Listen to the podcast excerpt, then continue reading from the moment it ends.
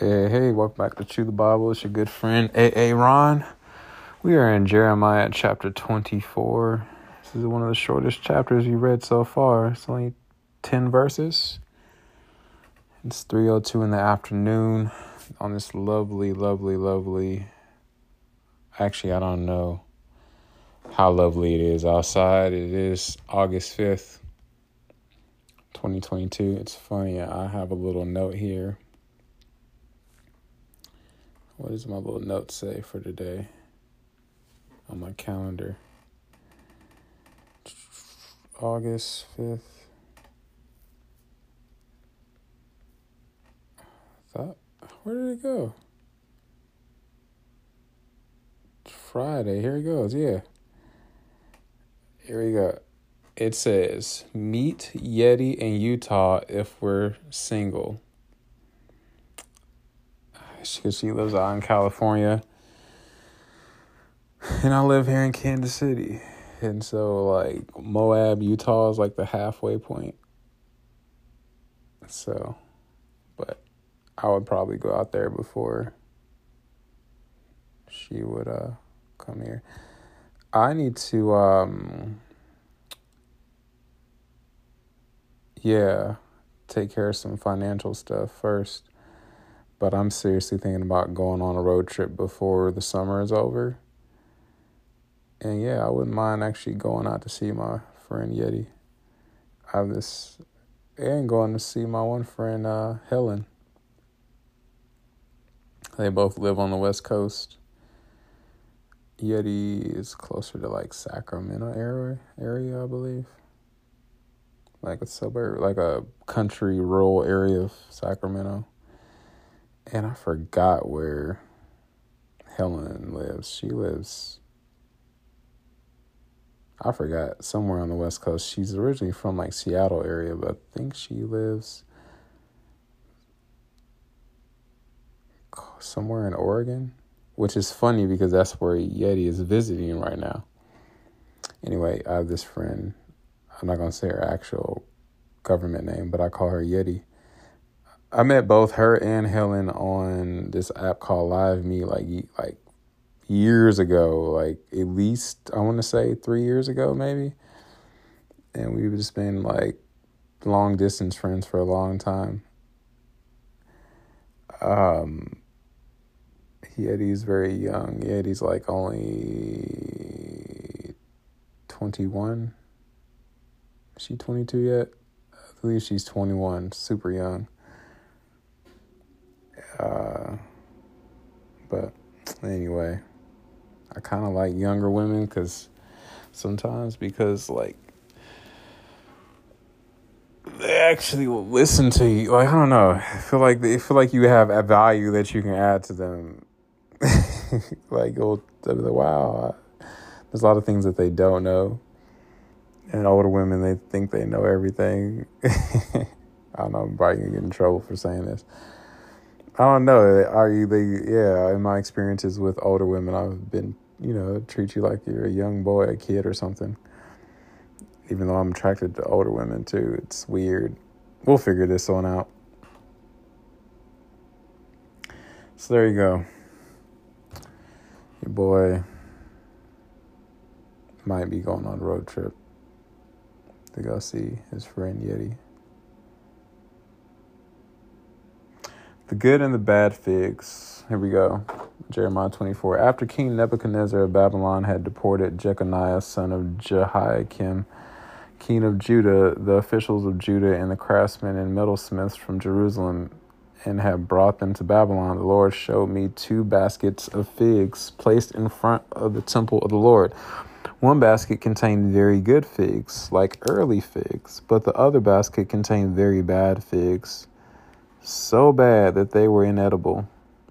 The Lord said to me, What do you see, Jeremiah? I said, Figs. The good figs are very good, but the bad figs are extremely bad, so bad they are inedible. The word of the Lord came to me. This is what the Lord, the God of Israel, says Like these good figs, so I regard as good the exiles from Judah I sent away from this place to the land of the Chaldeans.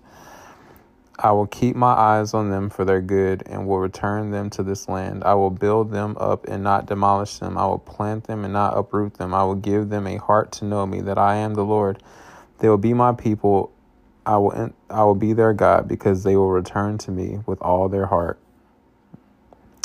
But as for the bad figs, so bad they are inedible. This is what the Lord says. This is the way I will. I don't even want to read this. It sounds bad.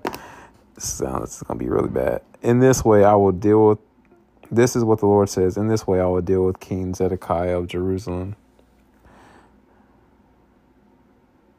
No, I will deal with King Zedekiah of Judah, his officials, and the remnant of Jerusalem. Those remaining in this land or living in the land of Egypt, I will make them an object of horror and a disaster to all the kingdoms of the earth, an example for disgrace, scorn, ridicule, and cursing. Wherever I have banished them, I will send the sword, famine, and plague against them until they have perished from the land I will get I gave to them and their ancestors. The sword, famine, and plague. Hmm.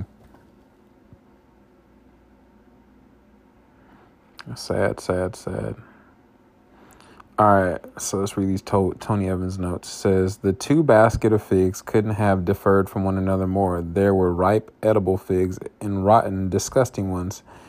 They represented those who had gone into captivity and those who stayed in Judah or fled to Egypt. Y'all remember there were some that remember God told them like, "Hey, if y'all go ahead and allow yourselves to be captured, like don't worry, you'll be good, you'll be saved." And then the other ones that if the ones that will stay behind, they're yeah, you don't want to stay behind because bad stuff is going to happen. Go back and read the previous chapters of Jeremiah. He talks about this. Anyway, one might think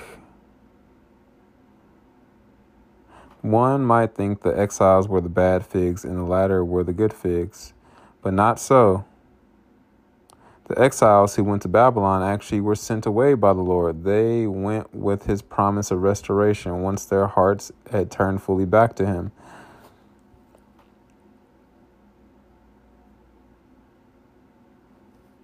Hmm. King Zedekiah, Judah's final king, and those with him were the bad figs. They continued to disobey God and would experience his curse. Jeremiah warned Zedekiah to surrender to Nebuchadnezzar, but he wouldn't listen. He also advised those who rebelled against Nebuchadnezzar not to flee to Egypt, but they rejected his counsel. Therefore, God condemned them to be an object of scorn. Those who are determined to act like rotten fruit can't complain when they're treated like rotten fruit.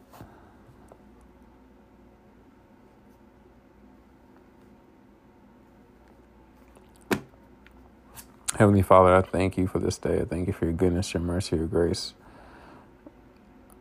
Lord, I know there's been times where I've acted like rotten fruit and deserve punishment to be treated like rotten fruit, Lord. I pray for your grace, your mercy, Lord. Help me to continue to walk down your straight and narrow path, to be a light everywhere I go.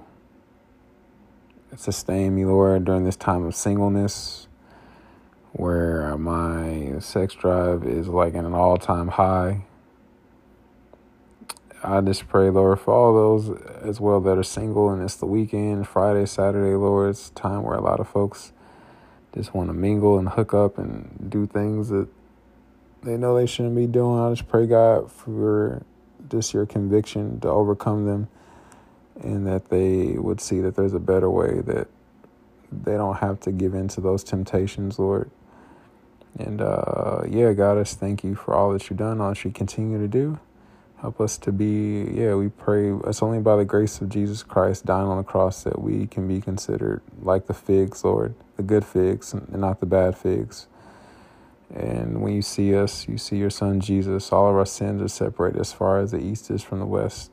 Help us to not help us to live in light of that, but not live uh, and take advantage of that that grace that's on us. We thank you. We thank you for all that you've done. Yeah, once again, all that you're doing. In Jesus' mighty precious name I pray. Amen. Romans 3.23 says, For all have sinned or missed the mark or veered off the path and fallen short of the glory of God. or God's perfect standard. Romans 6:23 says for the wages of the cost of that sin is death or eternal separation from God. But the free gift of God is eternal life through Jesus Christ our Lord. Romans 5 8 says, But God demonstrated his love toward us, or showed his love toward us, in that while we were still yet sinners, Jesus Christ died for us. Romans 10, verse 9 through 10 says that if we will confess with our mouth that Jesus is Lord and believe in our heart that God has raised him from the dead, we will, not might be, not maybe, we will be saved. For with our hearts we believe we are now in right standing with God, and with our mouths we confess that we are now saved. Lastly, Romans 10, verse 13 says that whosoever, anybody, everybody, who calls upon the name of the Lord, they will be saved. So if you've never asked Jesus into your heart, or you've walked away from him and you would like to rededicate your life to him, you can just simply say, Dear God, I know I'm a sinner. I know my sin deserves to be punished. I believe Jesus Christ is the Son of God who died for me and rose from the grave. I want to turn from my sin and trust Jesus Christ alone as my Savior. Thank you for the forgiveness and everlasting life I can now have through faith in Jesus. In Jesus' mighty precious name I pray. Amen.